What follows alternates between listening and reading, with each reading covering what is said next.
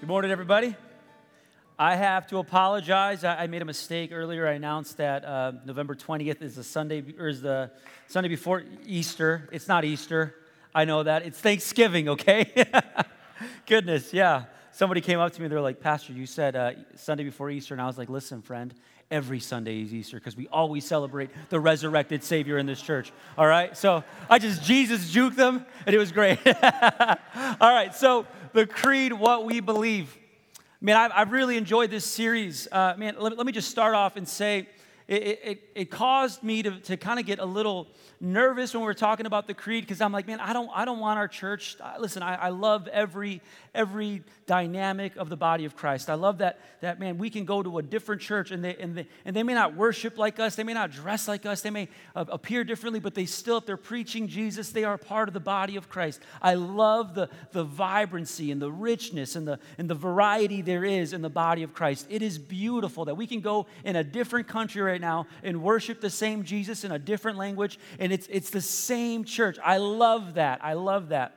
But my, my hesitation about this series is, uh, I mean, I, I've been a part of churches that, that are really, really big into creeds. And, and oftentimes it, they, they may be deep in theology, but oftentimes it just feels a little like you're, just, you're just talking about someone. It's not someone you know, you're just talking about and you're sharing facts and, and you're displaying truths. I am so thankful, friends. You have no idea been able to talk to other pastors and, and tell them that we're in this series called the Apostles' Creed, and they're like, oh no, right? I'm like, no, no, listen, it has been great. In fact, during this series, we've had uh, two uh, manifestations of the Holy Spirit. We've had a tongues and interpretation on two different occasions in the midst of a series on the Apostles' Creed. So I'm just like going like, hey, this is, this is great. We can go deep and in theological truth, but we can also go deep in the presence of God. And I'm thankful to be a part of a church where we say, hey, it's not either or, it's both and. We can be a, a deep church. Amen?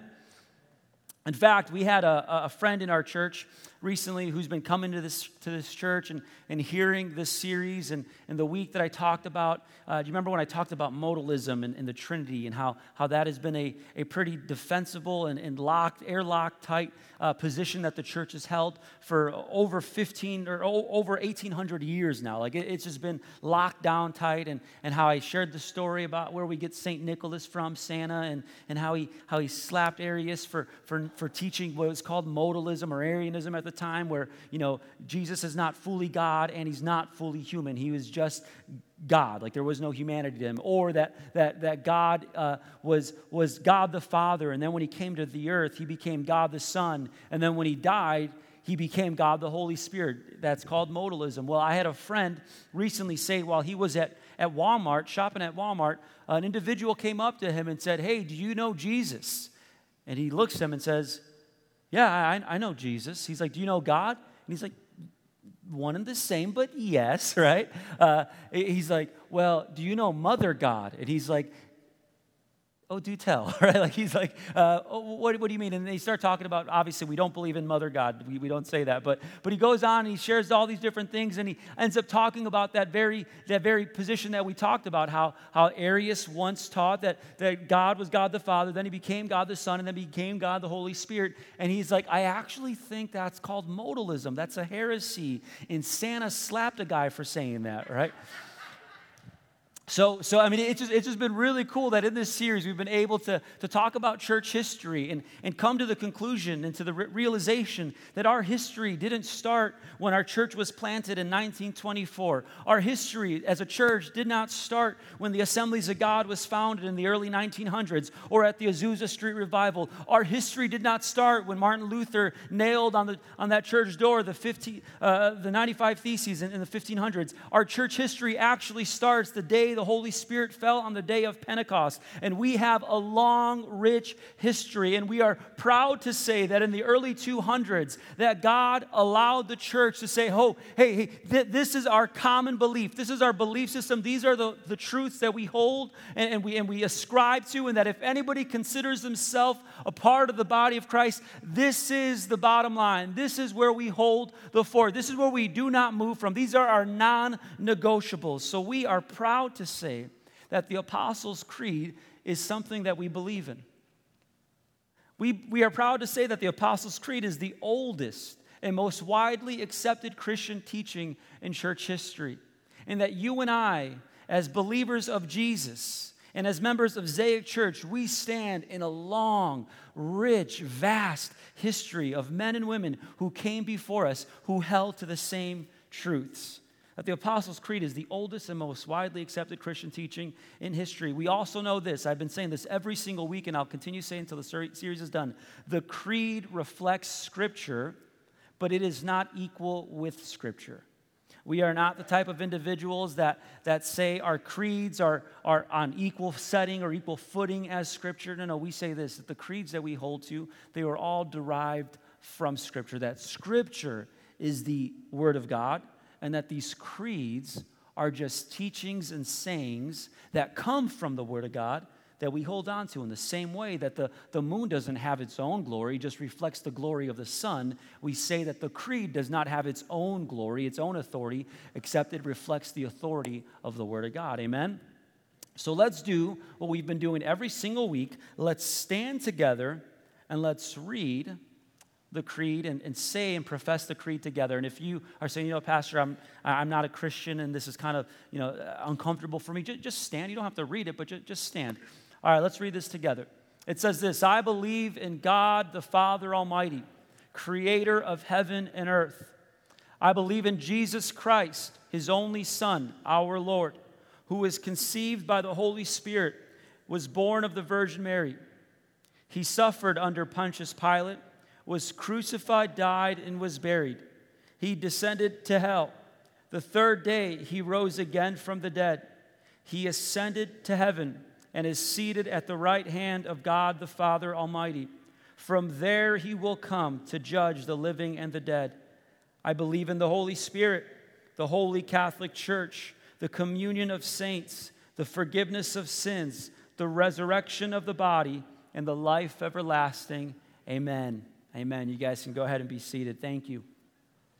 Now, again, I, have been alluding to this every single week. We already had our discussion about he descended to hell, and I hope it brought clarity to everybody last week. Uh, if, if, you're a little confused or if, if, that's something you're just like, oh, I'm still wrestling with, go back and, and, and watch that message. Uh, feel free to email me. I actually had someone ask me, like, hey, Pastor, could you, could you bring more clarity? And I was able to give all the sites and all the sources, and it was just a, a great, a great interaction there. Uh, when we say we believe in the Catholic Church, uh, we are not saying the Roman Catholic Church. The word Catholic is a word word that, does, that, that means universal. We believe that there is one body of Christ. We're actually going to talk about that uh, next week. Uh, so, today we are now in week six. Last week's message and this week's message is kind of a, a, a, a launch pad for today's message. Remember, last week we talked about the two sides of Christ's redemption. How, man, every every story that you've ever loved every every story in human history that has just gripped your heart. Like i'm right now i finished the rings of power so i'm watching the lord of the rings director's cuts. Anything less is not even worth your time. So if you don't have three hours to just sit there and enjoy a masterful presentation don't even start it okay? Uh, so I'm, I'm watching these and it just keeps reminding me of how every single story that we find beautiful is only because you and i have been designed by a creator to enjoy the most beautiful story ever told. In fact, that story is not just a story, it's no fable, it's reality. That there is a God, that there is Jesus, the Son of God, who is God, who came to this earth in the flesh, both fully God and fully man, that was crucified, that was raised upon a cross to die for the sins of the world. That upon that cross, the author, the perfecter of life, tasted death that he physically died. He didn't swoon on the cross, he didn't faint, he was dead. Jesus died, the author of life died and was buried. And upon his burial, we know that in the tomb that he was there for three days, he wasn't just inanimate. We know that in those three days, he descended to hell. He descended to grave. And remember, we talked about hell having two understandings, Gehenna and Hades. He did not go to the place of punishment and torment to, to finish paying for the sins of, of, of, all humanity. No, we do not believe that. We don't, we don't believe the Bible teaches that. The Bible does not teach that. We believe that he went to the place where dead people go. He descended to hell. So not only did Jesus experience death like you and I will someday experience death, but the Son of God, the author of life, tasted every aspect of humanity he even knows what it is and what it feels like to be dead. But three days later, this is side A of Christ's redemption. Side B, it, it almost mirrors beautifully. So he descends to hell. Here, if he was buried here, he resurrected. He came back to life. The, the Lord, the, the Holy Spirit, uh, raised Christ from the dead. He came back and he, he showed himself to be alive. So if he died here, he was shown to be alive. Then, if he was crucified, raised on a cross here on side A, in side B, he was he ascended. He was raised from the earth. He ascended, and now, if this is the descent to hell, he now ascended and reigns in heaven. Jesus is king. He sits at the right hand of the Father. And today, in our, in our conversation today, in the message today, we're talking about listen, we're not preaching the creed, but we're talking about the creed. It says here, He ascended to heaven and is seated at the right hand of God the Father Almighty. From there he will come to judge the living and the dead. The interesting and the unique thing about this part of, a, of the creed is this is where we see a transition from past, present, and future. Everything else we previously discussed was all about the past that Jesus was born of a virgin. We believe in God the Father Almighty, uh, that, that, that he was crucified under Pontius Pilate, all past tense, that he, that he died, that he uh, descended into the grave, that he resurrected, that he alive, that he ascended. It was all past tense. But here is the transition where we see him go from past to present to future. Right now, Jesus, some people are like, he's in my heart, right? Like, yeah, he's also seated at the right hand of God the Father.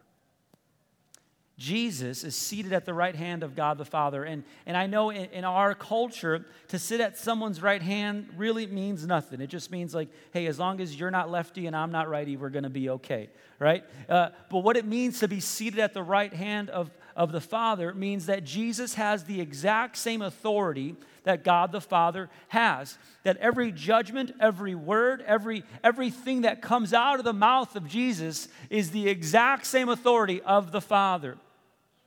Jesus is the authority of God. His, his word is powerful. Jesus is both, and we're going to talk about this today, he is both king and judge.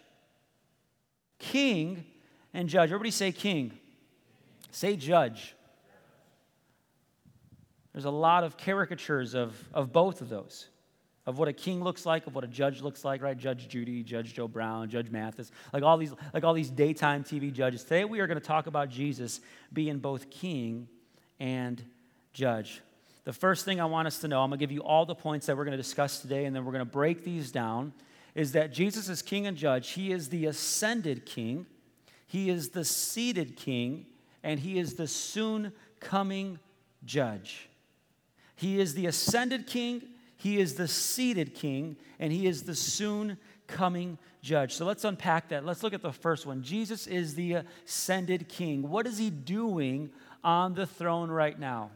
Well, there's a list of things, but I wanted to bring two of the, of the main ones. This isn't a, a conclusive or an exhaustive list. This isn't everything that the ascended king does, but these are the, the, the, the main, the broad strokes. He is preparing a place. Jesus is preparing a place, and he is also displaying patience. He's preparing a place, and he's displaying patience. Let's talk about the place.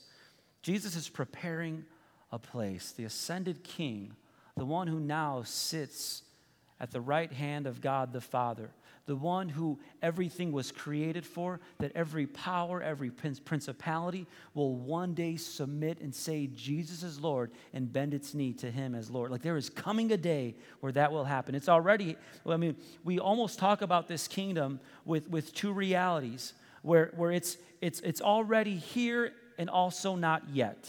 So when we talk about Jesus, there is coming a day where that will be fully consummated and his kingdom will be, will be fully inaugurated, but we can live as if it's already happened because God's not a liar. And that's good. So let's talk about him preparing a place. The ascended king is preparing a place. Let's read this together. Or uh, let me read this to you. It says here, My father's house, this is Jesus speaking, has many rooms, right? You can sing the song if, you, if you'd like. It's a big, big house with lots and lots of rooms. All right. Oh, the TV turned off. It was a horrible song. Okay. Gosh. Goodness, I'm never singing again, right? All right, my father's house has many rooms. If that were not so, would I have told you that I'm going to prepare a place for you? And if I go and prepare a place for you, I will come back and take you to be with me, that you may be where I am. Jesus, right now, is preparing a place. Do, do you realize that? That the moment you gave your life to Jesus, the moment you con- confessed your sins and said, Jesus, you're Lord and Savior, I'm, I'm turning from my past and I'm, and I'm looking to you as my future. You are my everything. Jesus, I, you are my Lord. You are my master. You are my king. You are my Savior. The moment you made that confession, God was preparing a place. Jesus is preparing for our arrival. He's not some king who is just slouched in a chair, just, just falling asleep because things are. No, no, he is, he is preparing a place for his people. Does anybody ever watch the show Fixer Upper with Chip and Joanne Gaines? Like just some of my friends anybody anybody no okay okay there's a few there's a few of you we could talk after church. Like i just katie and i we love chip and jojo. Like we have we have a dream to go to magnolia farms and just like camp out and sleep there until they kick us off the property right? Like like that we we love that place. Uh, chip, actually Joanne gaines was born in wichita kansas. That yeah but you didn't know that. I just found out yesterday. Uh, so Joanna Gaines was born in Kansas, and, and that's kind of probably why I love Kansas because it's a little bit of it's a it's a pre-magnolia, all right. So um, we watch the show together, and there's times when I'm when I'm watching this, and uh, do, you, do, you, do you know the part like she does a great job, like they do a montage, and she's just like putting little towels on hooks like, and she's just like looking at them and just like staring at them and just shifts them. And, and it's like music is happening in the background and she's, and she's making sure everything is perfect and meticulous. Like they completely gutted a house that you were just like, hey, that's a nice house. It looks like my house. I like that house. And then they completely gut your house and you're just like, I hate my house, right? Like, like, and, and she's just like moving towels and she's, and she's putting little ferns and she's just spritzing them with water and like everything is, is being prepared and perfect all for this person who, who they've been doing this for to arrive and to see the unveiling. And, most often than not, the person shows up and they're like, oh my wow. They're just like, they're just like, this is beautiful, this is crazy. And they're looking at everything and every every archway and every shiplap. I bet you didn't know I knew what shiplap was, but I do. Right? They look at all these different things and they're just like, wow, and they're just, they're just, they're they're weeping. The last couple of weeks, Kate and I were watching this, and I don't know why, but I started crying a little bit. And I told Katie, Katie, I'm not a sentimental person. Like, like I, I don't, I'm Hispanic and that's as sentimental as I get, but like, I don't cry for silly things. And I'm just like, why, why, why am I crying? And I instantly, I knew, like I was trying to hide it from my wife. You ever have those moments where you're just trying to hide it and you're just like, I'm not crying. There's like onions being cut in the corner somewhere, right? Like your, ba- your breath is bad, right? Like you just turned it into an insult because you're insecure. So, so I, that, that's what I was trying to do. And I just was like, why, why, am I, why am I getting emotional? Watching this just unveiling. And the Lord just reminded me it's because the idea of someone coming home to a place that's been prepared for them, it echoes in our hearts. You and I long for a home. You and I long for a place to call ours. You and I long to, to go to a place that a king has prepared for his children. So I'm watching this and I'm just moved and I'm like, Lord, it's, it's because I, I look forward. I, I'm, I'm, content with the mission at hand, Lord, and I got work to do, and I got a family to raise, and I got a church to lead, and Lord, I love what I'm doing, but, but deep down inside, it's all for the purpose of, of coming home to the place you've prepared, to the place that you are preparing. Jesus is our ascended King who is preparing a place. Secondly, Jesus as he is sitting on his throne, is not doing so lackadaisically. He's not just like, oh man, oh God, just tell me the hour and then I'll go, right? Like, let me know when it's time to go. God, no, no, what, what is he doing? Jesus has delayed his coming. The God has delayed the coming of Jesus because he is being patient. We say, Come quickly, Lord Jesus. But we also say, Lord, thank you for your patience. Why is he being patient? Look, look what Paul or Peter says to the, to the Roman hearers. He says, This, dear friends, this is now my second letter to you. I've written both of them as reminders to stimulate you to wholesome thinking. God wants you to, to think rightly about Him. He's, he's stimulating you to think wholesomely, to, to think the right things when it comes and pertains to God, right? The word wholesome there in the Greek is not like, like pure or moral. The word wholesome in the Greek literally means to, to stand in the rays of the sun and see everything exposed as it should be exposed. God wants us to see the things that He has exposed and to see them rightly. He doesn't want us to think wrongly about who He is. He's given us His word so that we know the truth about God. So Peter is saying this I've written both of my letters as reminders to, to stimulate you to thinking rightly, to wholesome thinking. Verse 3 Above all, you must understand that in the last days, friends, we are in the last days. These are the last days. In fact, the last days started the moment Jesus ascended into heaven. That, that, that initiated and kickstarted the last days. We have been in the last days, but I'm telling you, the day is closer than it was yesterday. We are in the last days. This is the, the, the, fourth quarter. It's the final hour. Like it's time to go. He says this Above all, you must understand that in the last days, scoffers will come. Maybe you scoffed when I said we are in the last days. You're like, Heard that one before. Pastor, do you want a sign, right? Repent now for the, the end is near, right? Like, like scoffers will come. And what do scoffers do? Scoffing. Scoffers will come scoffing. I love that Paul, Peter said that. It's, it's obvious, but you need to be clear. Scoffers will come scoffing and following their own evil desires. They will say, Yeah, wh- where is this coming, he promised? Ever since our ancestors died, ever since Grandpa Joe died, everything goes on just as it has since the beginning of creation. You guys say Jesus is coming, but it's all a myth, a bunch of lies, things that the government has used to manipulate you and to try to keep you down and make you a bunch of sheep, right? That's what they say. But here's what Peter says, verse 9 the, the Lord is not slow in keeping his promise and it's a singular there. There's one promise he's talking about. The, the Lord is not slow in keeping his promise. What's this promise? He's coming soon.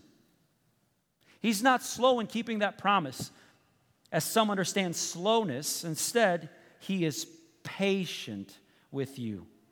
Why has Jesus delayed his coming? Why has the trumpet not sound? Why has Jesus not appeared for every eye to see him? Is because he still desires for you to get saved. His heart is for you. And some of you are like, well, if God really loved me, He wouldn't allow bad things to happen to me. Listen, friends, God is so concerned with your salvation that He's willing for you to endure difficult moments. I've, I've oftentimes said that God is far more concerned with your eternal joy than He is with your tempor- temporal happiness. God wants you to get saved. I'm not just saying come to church. Because say people do go to church. We already know the word tells us there are people who go to church that may not be saved. God wants you to get saved. And I saw a spouse slap a husband, and I'm trying not to laugh. He does. Why is he delaying his coming? Because he's patient with you, not wanting anyone to perish, but everyone to come to repentance. Friends, there is a popular teaching going around. It's been going around since probably the 1960s that there is no hell. That or, or, or annihilationism, this, this belief that, that hell is just a, uh, a temporal experience and that, uh, like, like a candle being burnt, uh, it eventually goes out or, or, or that, that hell is, is uh, restorative, meaning that, that you go there to pay for some wrongs and eventually you, you make your way back to heaven. Can, can I say that there is, there is no scriptural backing for any of those beliefs? Hell is everlasting, hell is a reality. Well, what kind of what kind of God, what kind of good God creates hell? We're going to talk about that here when we get to Matthew 24 and 25. So we know this Jesus, the ascended king, is preparing a place. He is displaying patience, and he is a seated king. Jesus is a seated king. He's not lazy, but he is inter, an interceding priest. He is not aloof, like, oh, what's going on in the world? No, no, no. He is passionate defender. So, this idea of Jesus being seated on the throne is actually a term of, of power and authority, not one of, I'm going to take a back seat to what's happening.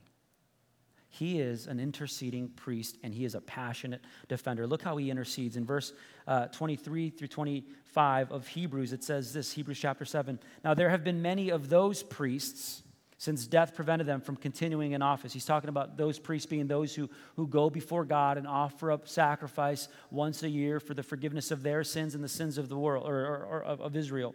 He says that there have been many of those priests, the writer of Hebrews says, but because Jesus lives forever, he has a permanent priesthood. Therefore, he is able to save completely those who come to God through him because he always lives to what? Intercede for them. That means this when we fail, when we sin, when we fall short of the glory of God, even as Christians, and the Bible already tells us, even as Christians, if we say we are without sin, we are, call, we are a liar and we are calling God a liar. So please don't ever walk around as if you don't sin and you're just like, oh yeah, that's, that's beneath me. No, no, no, listen. Let's be real about sin. It's prevalent, it's pervasive, and we need to uproot it in our lives. But he says this He lives to intercede for them. What is he doing on the throne at the right hand of God as he's seated there? He's interceding on our behalf. That means he's going to the Father and righting the wrongs and blotting them out. And we know he's done that on the cross. He's sending us help. He's, He's, he's sending us His Holy Spirit. What is He doing? He's interceding on our behalf. Do you realize right now God is praying for you? I mean, isn't, isn't that crazy thing to think about? That, that Jesus right now has a will for us, a desire for us. That He sends angels and He, like, we truly believe that. He intercedes. Secondly, He defends. Look what happens in Acts chapter 7. In Acts 7, we, we meet a guy by the name of Stephen, the first one who was martyred, who died for the faith, the first person in the church who died for his faith in Christ. Uh, we, we see that upon his, upon his, um, his, death, there is a revelation of the throne of God. Look what it says in Acts chapter 7, verse, verse 54. When the members of the Sanhedrin heard this, meaning the, the, the, sermon Stephen just preached, he basically just told them Jesus is Lord, you guys killed him. That's, that's basically the, the, the, totality of his message. But Stephen, full of the Holy Spirit, looked up to heaven as they were stoning him and saw the glory of God and Jesus standing at the right hand of God. Not sitting, standing at the right hand of God. Look, he said, I see heaven open and the Son of Man standing at the right hand of God. Now, royalty only stands from their throne for one of two reasons out of anger, and we see this in the Old Testament quite a bit, or out of honor. We believe Jesus was doing both. Do you know this? As believers, when we go through injustices and experiences and that, that, that are not the do- desires of God for our lives. When someone enacts an, an action of injustice, or maybe you are wrongfully terminated, or maybe you are abused, or maybe you are verbally assaulted for being a follower of Jesus. And, and, and, and those days are going to come more and more, friends. It's just what the word tells us. But when you do that, do you realize you have a king who has assumed a throne that is standing in your defense? And is also honoring you as you stand up for him? Jesus is def- defensive of his bride. You remember when Paul was saved and uh, on, on the road to Damascus? And, and, and Paul was persecuting the church at the time. He was called Saul also, but Saul was persecuting the church at the time. And, and the Lord says, Saul, Saul, why do you persecute me? An attack on the church is an attack on Jesus. So when Jesus is sitting on the throne, he's interceding and he is defending. And third, and we end with this He is the soon coming judge. Look what it says in Matthew 16, verse 27. For the Son of Man is going to come with his angels in the glory of his Father, and then he will repay each person. The word there, repay, could also mean reward. He will repay or reward each person according to what he or she has done. Listen, church.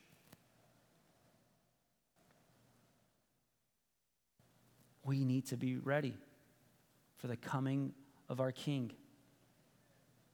He's coming. And these moments, these moments where we think we can just idly sit by and, and not be active or take a back seat, listen, Jesus is coming. And his desire is for all of us to not be afraid of that reality but to stand up with the power and the tools that He's given us and do the work, the mission that He's called us to. He's coming. Jesus is coming again, not as an innocent baby, but as a righteous judge. Every Christmas we celebrate this, right? Where we have like a little manger, little two out, two pound, six ounce little baby Jesus, right? Like or six pounds, whatever ounce like, and we're just like, oh, baby Jesus, right? We talk about this and we're excited for this. And I love Christmas. Our kids, we love Christmas in our house. We, we talk about Santa slapping Arius in our house, right? Um, it's a great time. But he's coming again, and it's not going to be as an innocent baby swaddled in a manger. He's coming again. He's going to be riding a white horse. He's going to be a sword in his hand. He's going to have the words Lord of Lords, King of Kings tattooed on his thighs. It's literally in the Bible. Look it up. But he's coming back. It's probably not going to be tattooed, but he's coming back as king. He's coming back as a righteous judge. Look what Jesus says about this. Verse 20, verse 36, he says, But about the day or hour, no one knows. Not even the angels in heaven, nor the Son, but only the Father. Therefore, keep watch because you do not know on what day your Lord will come. Verse 43 But understand this if the owner of the house had known at what time of the night the thief was coming, he would have kept watch and would not have let his house be broken into. So you also must be ready, because the Son of Man will come at an hour when you do not expect him. There's many times in scripture where people ask Jesus, Jesus, when is this going to happen? And did you know he always answers that question, when, with, it's not for you to know, just be ready. Now, I, I actually wrote down a date when I think Jesus will come. Let me, let me pull up my calendar. Um, that date is soon. I scared you for a second. You're like, oh no. He's coming soon, guys. Jesus is coming soon. And man, I want us to be ready. I've got one mission in life aside from being the husband that God wants me to be and the dad He wants me to be. My mission is to make sure that the bride of Christ is ready, a pure, spotless bride for the soon coming King. Guys, we need to be ready. And what does that mean? That means we live every day with intentionality? Where will you be when the trumpet sounds? Was a song that I remember my church used to sing when I was when I just gotten saved. Where will you be? What will you be doing? I, I, I hope and pray. In fact, uh, I recently read a book that was talking about this, the coming of Christ, and the author talks about. He's like, man, I hope I'm not at Disney World, right? Like, and this is before Disney was Disney as it is today. He's like, I hope I'm not at Disney World. And then he later on goes on to say, he's like, there's nothing wrong with Disney. No matter what I'm doing, I hope I'm, I'm glorifying God. Are, are you glorifying God? Are you living as if every day our King, who is currently sitting on his throne, who is defending us and who's interceding for us, or are you living as if every day this king will finally arise and arrive at his second coming? My prayer is that you are. Look what it says in Matthew 25, verse 31 when the Son of Man comes in all his glory and all the angels with him, he will sit on his glorious throne. All the nations will be gathered before him. What is God going to do when he arrives? Is he just going to be like, hey guys, I'm here? See you later. No, like there, there is a purpose to his coming. Look what it happens. He judges. And some of you are like, oh, what kind of God judges? The same God who paid for the penalty of all of our sins, who is trying and who will completely restore his creation. Do you realize that? That you only exist because of God? That he is the one who gave you the breath that's in your lungs? So, this idea of like, what kind of God would, it's like, dude, you are breathing his air, you're borrowing his time. Where do you get off? It's like if my kids were like, Well, dad, how, how dare you go in my room? It's like, Are you kidding me? I've given you this house. This room is not, uh, this is mine. So I, I, I, just, man, I'm, in our culture, we try to tiptoe around this, this reality that God is God. He's creator, He's king. All authority belongs to him. And I'm not trying to be mean or angry. I'm just trying to like remove this veil that we've we've kind of allowed to fall over our faces where we, we think we can be like, oh God, what kind of God would do this? Like, God. And, and guess what? He is way greater and he's holy and he's righteous and he's just. And some people like they get frustrated and offended and bent out of shape out of this justice of God. To which I say, can, I just be honest, just objectively speaking? We are the most privileged generation in human history. And it is a privileged people. In fact, I wrote this because I didn't want to mess this up. It is a retribution sounds painful for a people steeped in privilege. But for those among us, those in the church who are drowning in darkness, those who've been beheaded for following after Jesus, those who've been kicked out of homes, who can't buy, sell, trade currently in, in about 36 different nations around the world, those who are drowning in darkness, retributive justice eases pain, offers hope, and builds otherworldly perseverance. The fact that I don't have to defend myself because a defender is coming who will vanquish every evil and right every wrong is actually hopeful. But for those of us, myself included, who are steeped in privilege, which we are, we all are. And this, I'm not talking about white privilege. Or, uh, let's talk about Western privilege. We're so blessed. And for us to get bent out of shape out of, of a God who is going to come back to his creation and right every wrong, and who has given us ample time over 2,000 years of getting things right and, and, and just submitting ourselves right now and saying, Jesus, you're king, not me, not the passions of my flesh, not my desires, but your king. That is a good God. Let's get real for a moment. I'm sick of evangelicals trying to soften the edges of, of that truth. He is way better than anything you could ever imagine. But He is a holy and just God. And He's given us time. And He's given us the truth and the roadmap to make things right. And not only that, He's given us His Holy Spirit to empower us to please Him. He has tipped the scales entirely in our favor. So, how dare we get upset? Now, I'm not saying you, you shouldn't like get real with God and have honest conversations. But if you're not looking at the reality that God is good and that He loves you and that He cares for you and that He hasn't come, He's delayed His arrival because He wants you to get saved. But we're so steeped in our culture, in our fleeting entertainment that's here today, gone tomorrow, and the morals that are based on this earth that are going to change the next day, next week, next month. But God has given us authority that is deeply rooted, that has not changed. And His desire is that you and I, friends, would recognize He is the seated King, He is the ascended King, and He is the soon coming Judge. All around this place, could we stand together? I love you. I love being your pastor.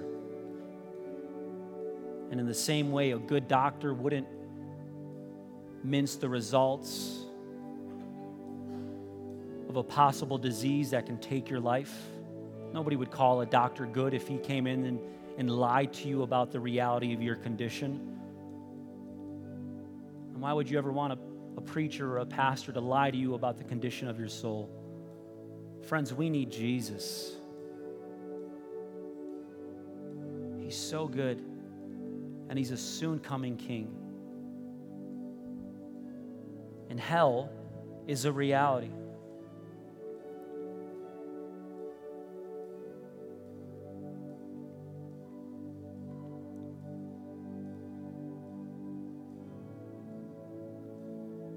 Hell wasn't created for you, it was created for Satan and the angels that rejected God at creation or soon after creation, before the creation of, of Adam. And we, that's a different conversation that we can have another time. But it wasn't created for humanity. But God, God is willing to give all of us the decision to say, Am I going to follow after you, God, and your will and your desires, or am I going to follow after Satan's?